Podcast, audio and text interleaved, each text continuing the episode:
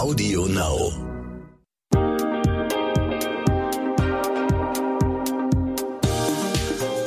Hi und herzlich willkommen zur neuen Podcast-Folge What the Finance. Ich bin Anissa und spreche heute endlich mal über Kryptowährungen. Ein Thema, das ich schon so lange mal behandeln will. Meine Gästin heute ist Elisa Spieß. Elisa hat ihr Unternehmen FAM Kapital gegründet um sich Wissensvermittlung über Kryptowährungen auf die Fahnen zu schreiben. Sie ist also die perfekte Gästin und das perfekte Match heute. Ich bin total gespannt, was ich alles lernen werde. Herzlich willkommen in meinem Podcast, Elisa. Vielen Dank. Ich freue mich sehr, dass ich hier sein darf. Kennst du Menschen, die mit Kryptowährungen richtig reich geworden sind oder erzählst du vielleicht sogar selber dazu? Ja, beides ja. Tatsächlich. Okay, das musst du etwas ausholen. Wie, wie, wie bist du zu diesem Verdienst ge gekommen? War das kalkuliert? Hast du ähm, da einfach gewusst, dass das eine, äh, eine klare Sache ist? War das eher Zufall? Wie ist, wie ist es dazu gekommen? Ähm, eigentlich eine Mischung aus allem im mhm. Prinzip. Mhm. Ähm, ich bin dazu gekommen durch meinen Freund, der ähm, ja sehr nerdig unterwegs ist und das Thema schon seit vielen Jahren auf dem Zettel hat. Und ähm, ich habe mit meiner geisteswissenschaftlichen Perspektive immer irgendwie andere Fragen gestellt und so eine andere, so einen anderen Winkel irgendwie gehabt, aus dem ich da gekommen bin, ähm, was aber trotzdem super spannend gewesen ist. Und ähm, ja, dann haben wir angefangen, da viel drüber zu sprechen und dann habe ich auch angefangen, peu à peu selber zu investieren. Und damals alles über ihn. So, da war wirklich, da hat er mir gesagt, was er glaubt, was irgendwie Sinn macht. Und da haben wir das dann gemeinsam gemacht und aufgebaut. Und als wir uns vor äh, gut zwei Jahren getrennt haben, habe ich dann im Prinzip wirklich selber die Verantwortung übernehmen müssen und mich sehr tief eingearbeitet. Ja. Und, wann ist ja. das damals? Also wann, wann habt ihr damit gestartet mit dem Investieren? Ähm, 2012, 2013. Mhm. Also wirklich vor einigen Jahren mittlerweile. Okay, ja krass.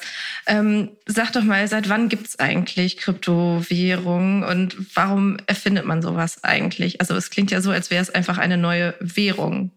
ja, es gibt Kryptowährungen beziehungsweise Bitcoin. Bitcoin war die erste seit 2008. Da ist das White Paper veröffentlicht worden und im Januar 2009 ist der erste Block erstellt worden.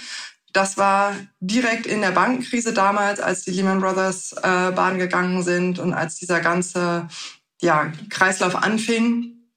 Und ähm, von daher war das Timing echt verrückt, dass das just in diesen Monaten irgendwie passiert ist und dann an die Öffentlichkeit gekommen ist. Wer das erfunden hat, ähm, weiß man im Prinzip nicht. Ähm, der Mensch heißt Satoshi Nakamoto oder das Kollektiv, das, das dahinter steht. Ähm, es ist total schwierig, da irgendwie, also ja, letzten Endes weiß man es nicht. Ähm, die Frage, warum das erfunden worden ist, geht darauf zurück, dass im Prinzip das Misstrauen beziehungsweise dass das Ungleichgewicht, dass wir Banken vertrauen müssen, dass wir ähm, dass Banken eine absolute Monopolstellung haben und dass wir keine Alternativen haben und selbst wenn die nicht im Interesse von uns Bürgern, Kunden, wie auch immer handeln, wir keinerlei Optionen hatten, uns dagegen zu wehren sozusagen. Ähm, also das, das war im Prinzip, glaube ich, so der Anfangspunkt. Ähm, es ist total schade, dass man das nicht denjenigen fragen kann, der sich das ausgedacht ja. hat. ähm, ich glaube, dass das auch direkt einen, einen großen Einfluss hat auf das äh, Ansehen und auf das Image von Bitcoin und von Kryptowährung. Bei denjenigen, der dahinter steht, was der sich dabei gedacht hat, wie der auf die Idee gekommen ist. Ähm, all das ist ganz schwer, weil es gibt kein Gesicht. Mhm. Ähm, ich wollte dich das eigentlich viel später im Interview fragen, aber ich habe auch das Gefühl, dass das noch so ein bisschen shady und unseriös wirkt, weil man halt irgendwie so wenig drüber weiß, oder? Ja, auf jeden Fall. Also ich habe immer das Gefühl, dass das Einzige, wo ich im normalen Leben in Anführungszeichen mit mhm. Bitcoin oder Kryptowährung in Kontakt komme, dann im Tatort ist, wenn da wieder jemand entführt worden ist und Lösegeld gefordert wird. ähm, es ist auch von ganz vielen Leuten immer wieder das Argument, ja, im Darknet kann man damit Drogen kaufen und Waffen und all das. Ähm, das finde ich ist ein bisschen einseitig, weil diese Probleme hatten wir vorher auch schon. Und vorher wurde das mit Euro bezahlt oder mit Dollar. Und da ist keiner auf die Idee gekommen zu sagen, ich möchte meinen Paycheck aber nicht in Euro, weil damit kann man auch Drogen kaufen. Also Okay, wirklich, das Thema ist riesig groß. Ähm, lass uns doch einmal sagen, ähm, wie viele Kryptowährungen gibt es dann inzwischen und welche sind so die, von denen man vielleicht mal gehört haben sollte? Also es gibt ungefähr 8000 Kryptowährungen. Und die sind sehr unterschiedlich. Dabei gibt es ähm, auch ganz viele, die wirklich keine guten Investment wären, Investments wären. Ähm, die Frage, wie man das unterscheidet, ist super schwierig. Ähm, letzten Endes die beiden großen sind Bitcoin und Ethereum. Bitcoin hat eine Marktkapitalisierung von ungefähr 540 Milliarden Euro und Ethereum von 136 Milliarden. Also die sind riesengroß bereits. Ähm, die nächsten sind dann ein ganzes Stückchen kleiner. Das sind dann 22 Milliarden oder 14 Milliarden. Also da ist ein großer Sprung. Mhm. Das heißt, das sicherste sind definitiv diese beiden.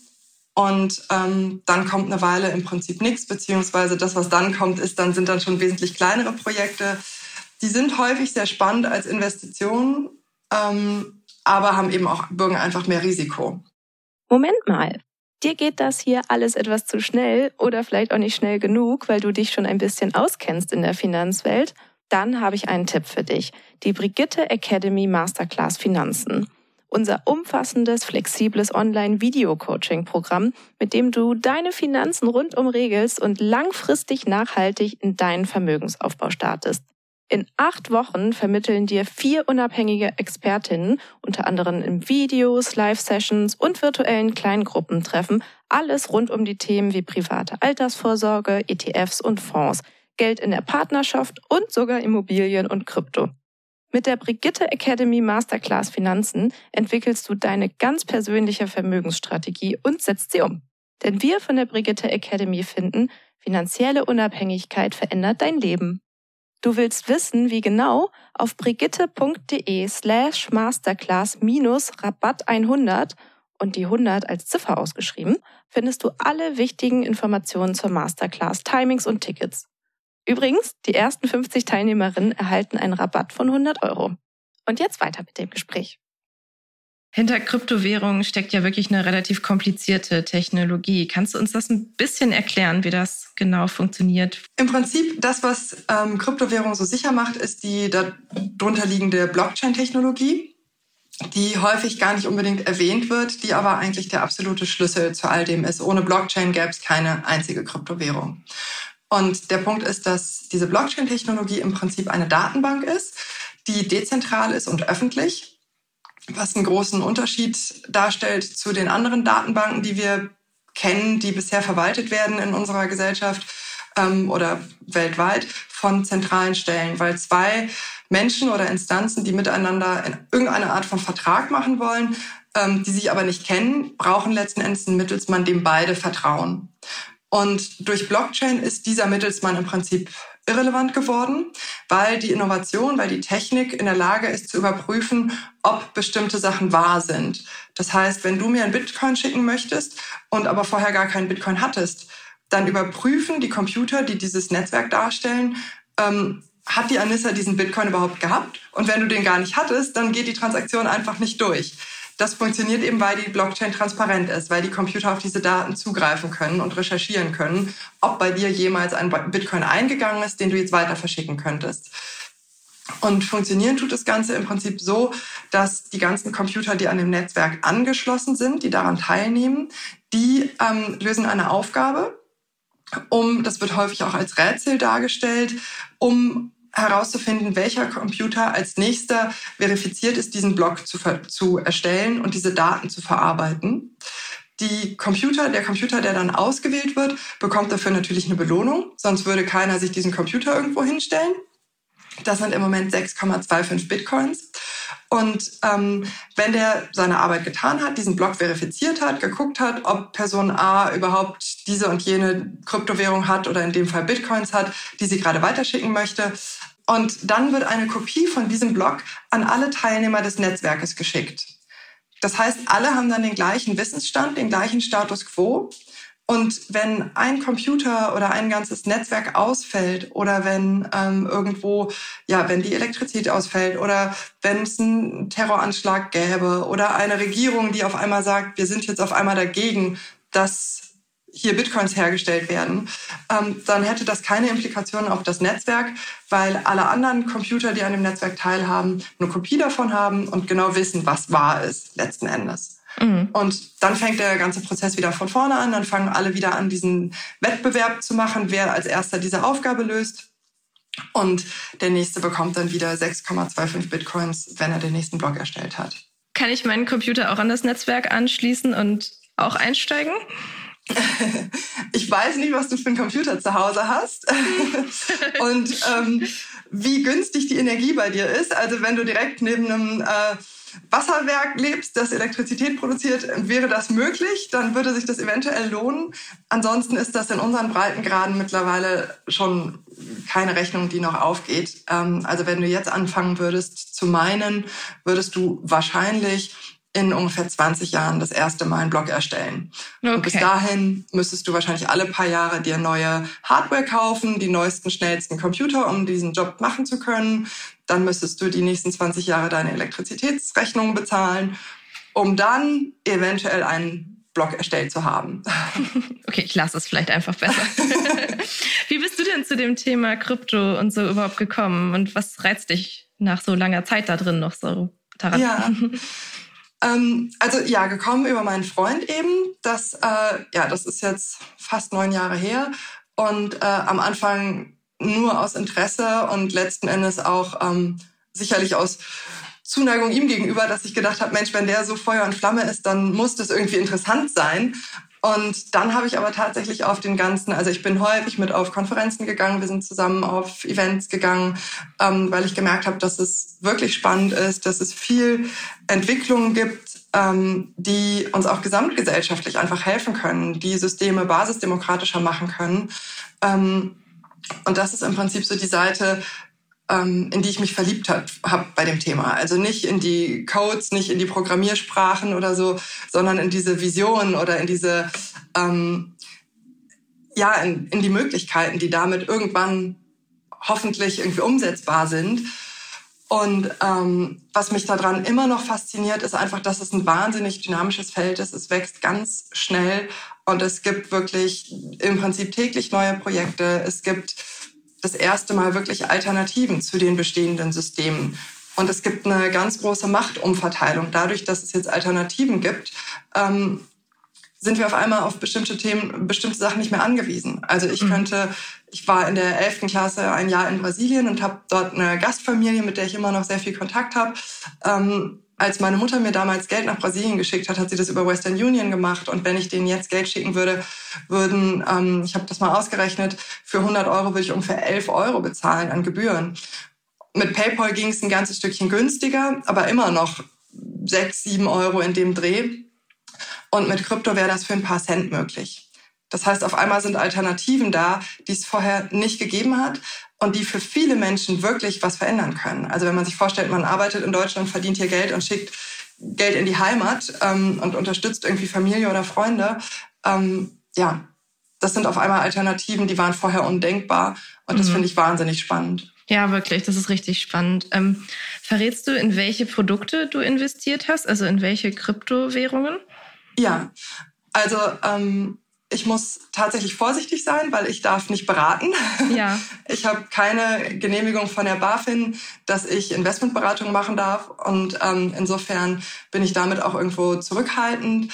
Ähm, was ich selber habe, klar, also das sind, ich habe mittlerweile auch Bitcoins. Ich habe über die ersten Jahre gar keinen Bitcoin gehabt. Ähm, ich war, ähm, es gibt so ein bisschen zwei Lager. Es gibt äh, einmal die Bitcoin- Bitcoiner und dann gibt es die Ethereum-Fans und ich gehöre ganz ehrlich eher zu den Ethereum-Fans. und ähm, ja, damit habe ich auch anfangs das erste Mal dann wirklich Geld verdient. Und ähm, dann gibt es einige kleinere Projekte, aber ähm, also ich erkläre das in meinen, in meinen Workshops, in meinen Kursen und da diskutieren wir das auch wirklich und stellen die so gegenüber, vergleichen die, welche Vor- und Nachteile hat das.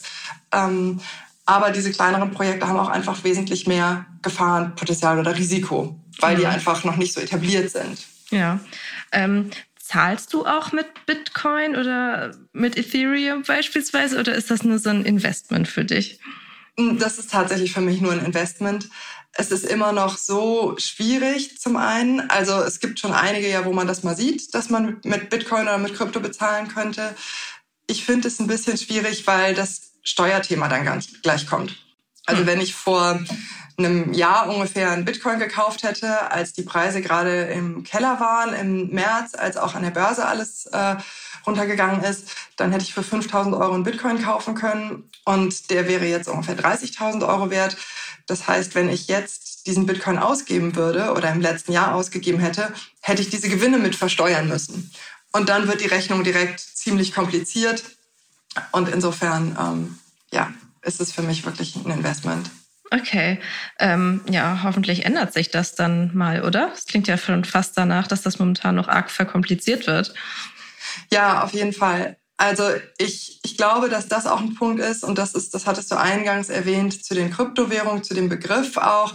Ähm, ich glaube, da werden häufig falsche Erwartungen geschürt, weil letzten Endes eine Währung ist an sich an nationalstaatliche Grenzen gebunden, die wird ausgegeben von der Regierung.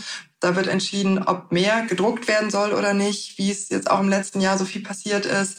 Und das alles haben wir bei Kryptowährungen nicht. Es gibt keine zentrale Instanz, es gibt keine Bundesbank, es gibt keine Zentralbank, die dafür verantwortlich ist letzten Endes.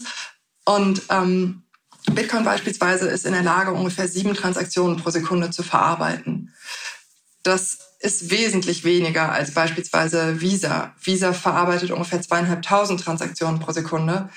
Das heißt, Bitcoin im Alltag wirklich zu nutzen, ist ähm, ja sehr, also im Prinzip unrealistisch und es ist auch nicht absehbar, dass sich das grundlegend ändern wird. Ich habe letzte Woche mal ausgerechnet, einfach nur aus Spaß, ähm, wie viele Transaktionen oder wo man denn wie viele Transaktionen machen müsste, um das Netzwerk auszulasten. Und wenn man in, beispielsweise, wenn alle Menschen in Münster einmal am Tag mit Bitcoin bezahlen würden, dann wäre das komplette Bitcoin-Netzwerk für den ganzen Tag ausgelastet. Also ja, diese Erwartung ist, ist nicht realistisch. Mhm. Wenn ich jetzt selber sage, ich finde es total spannend und ähm, ich möchte mich da mal reinarbeiten und ich möchte vielleicht da so ähm, sogar auch investieren. Ähm, wie gehe ich denn an das Thema ran? Also was würdest du sagen, wie tiefgehend muss ich mich mit dem Thema beschäftigen? Ähm, wie finde ich raus, welche Kryptowährung zu mir passt und überhaupt auch was, falls du das sagen darfst, welche Prozentzahl meines, meines Vermögens oder sowas sollte ich in sowas investieren? Was, ja. wie, wie weit kannst du da jetzt sozusagen gehen in deinen Tipps und in deinen Empfehlungen? Ja, das ist eine gute Frage. ähm, also um ein neues Projekt wirklich verstehen zu können, das braucht viel Know-how. Da muss man sich letzten Endes irgendwo auch in der Szene auskennen. Da muss einem, müssen einem Namen geläufig sein. Da muss man natürlich die Begrifflichkeiten kennen, um verstehen zu können, was dahinter steht. Ähm, an sich lösen die Kryptowährungen, die meines Erachtens gute Investments sind, haben alle eine Aufgabe. Die lösen irgendein technisches Problem. Und das muss man halt erstmal verstehen oder erstmal irgendwie überhaupt rausfinden, dass das Problem überhaupt gibt. Und dann gucken, welche Lösungen es gibt, welche Anbieter es gibt, das miteinander vergleichen.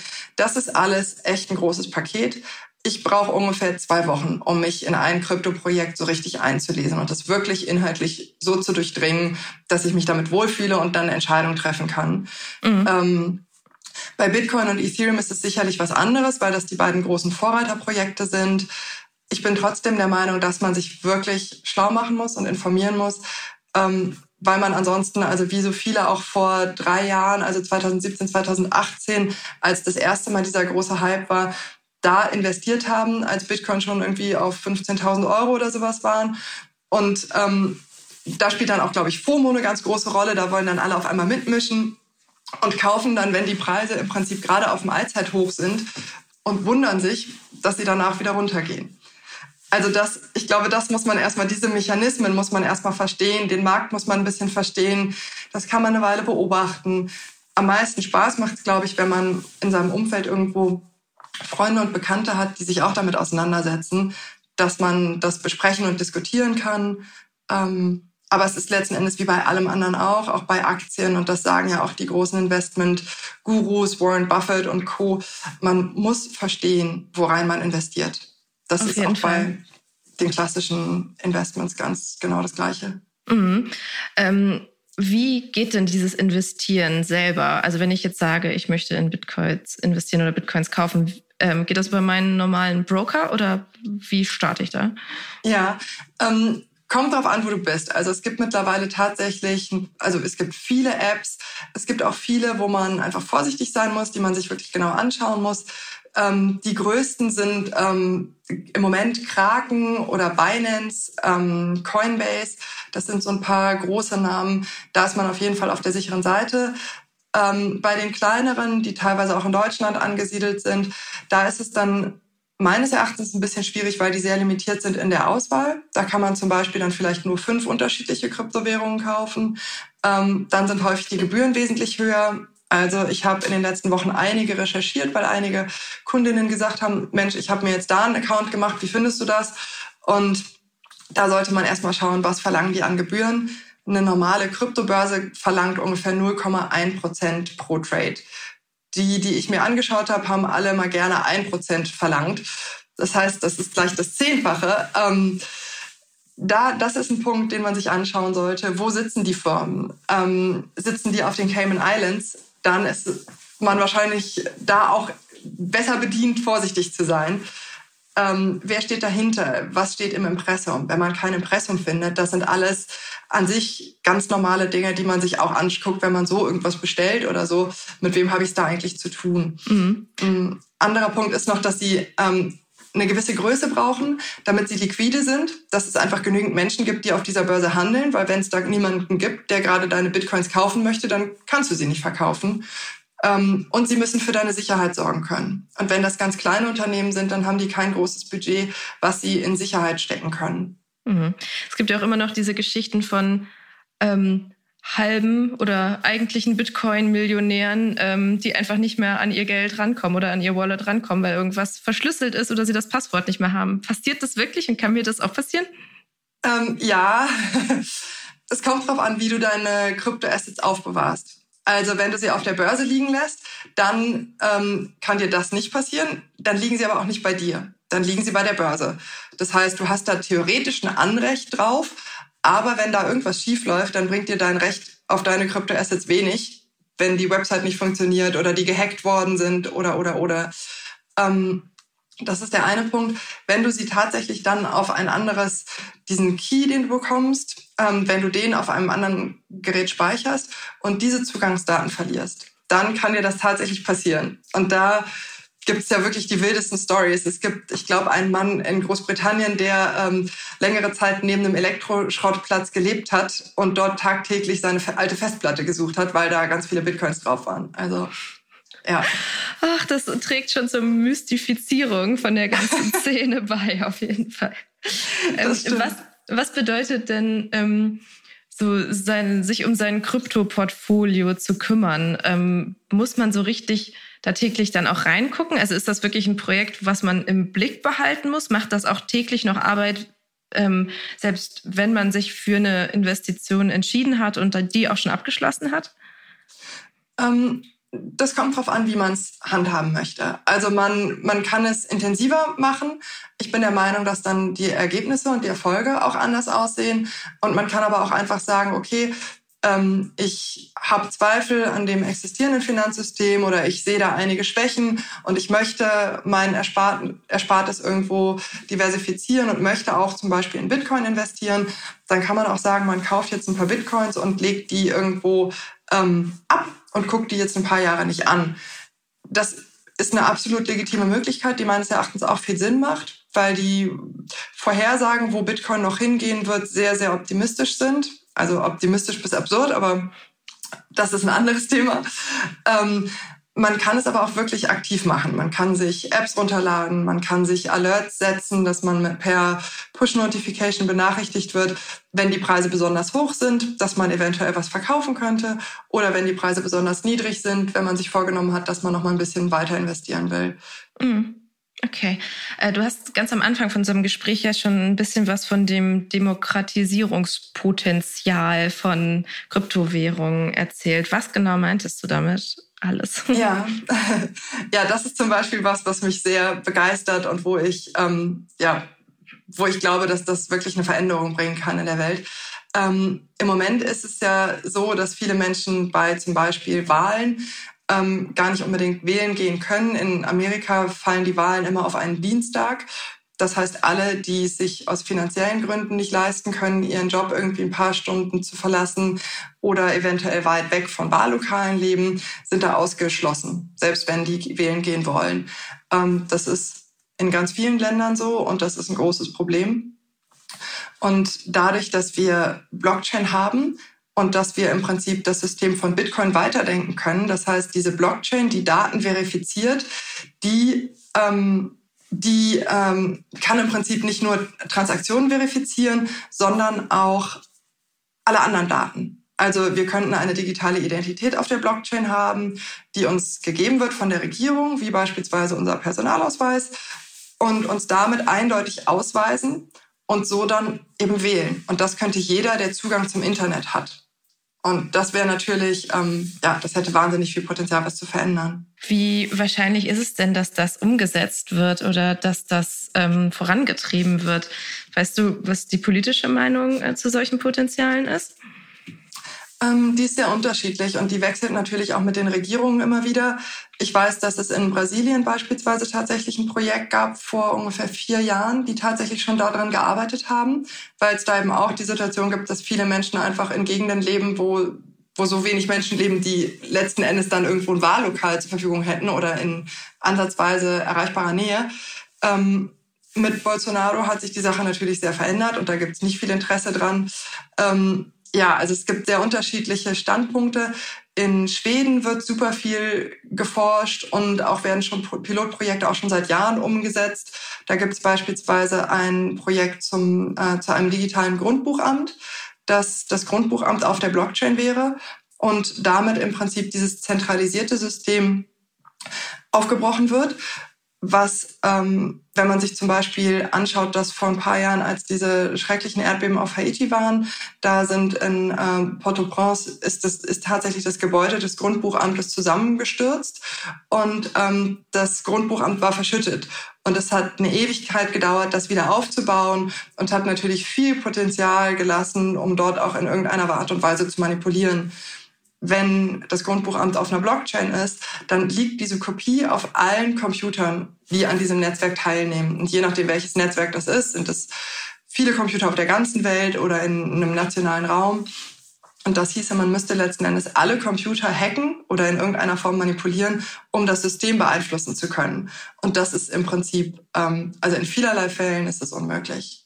Okay, wenn wir nochmal aufs Finanzsystem gucken, du meintest ja, ähm, dass Kryptowährungen auch ähm, die Vormachtstellung oder das Monopol der Banken verändern könnten. Ähm, wird das von Banken gesehen? Wird das gefürchtet oder ist das eher so was, was sich halt nebenher entwickelt und aber keine wirkliche Konkurrenz sein könnte?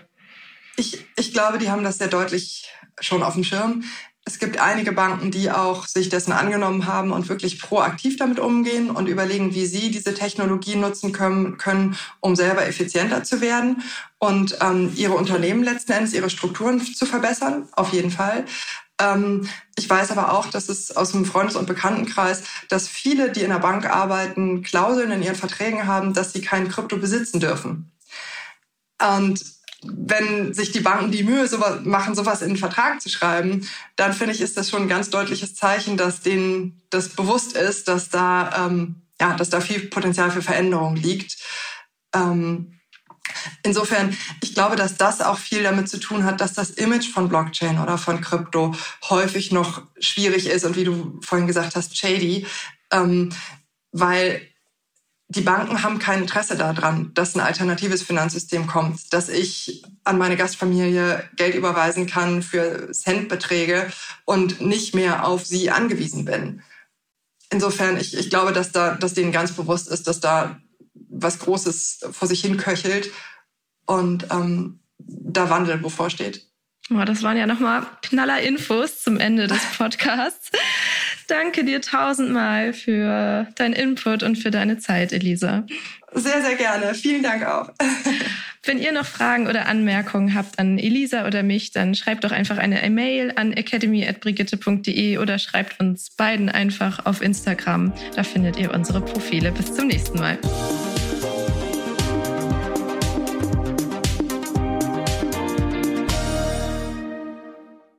Zum Schluss möchte ich euch noch den Podcast meines Kollegen Gerrit Rüsken empfehlen. Worum es in seinem Podcast geht, erzählt er euch am besten einfach selbst.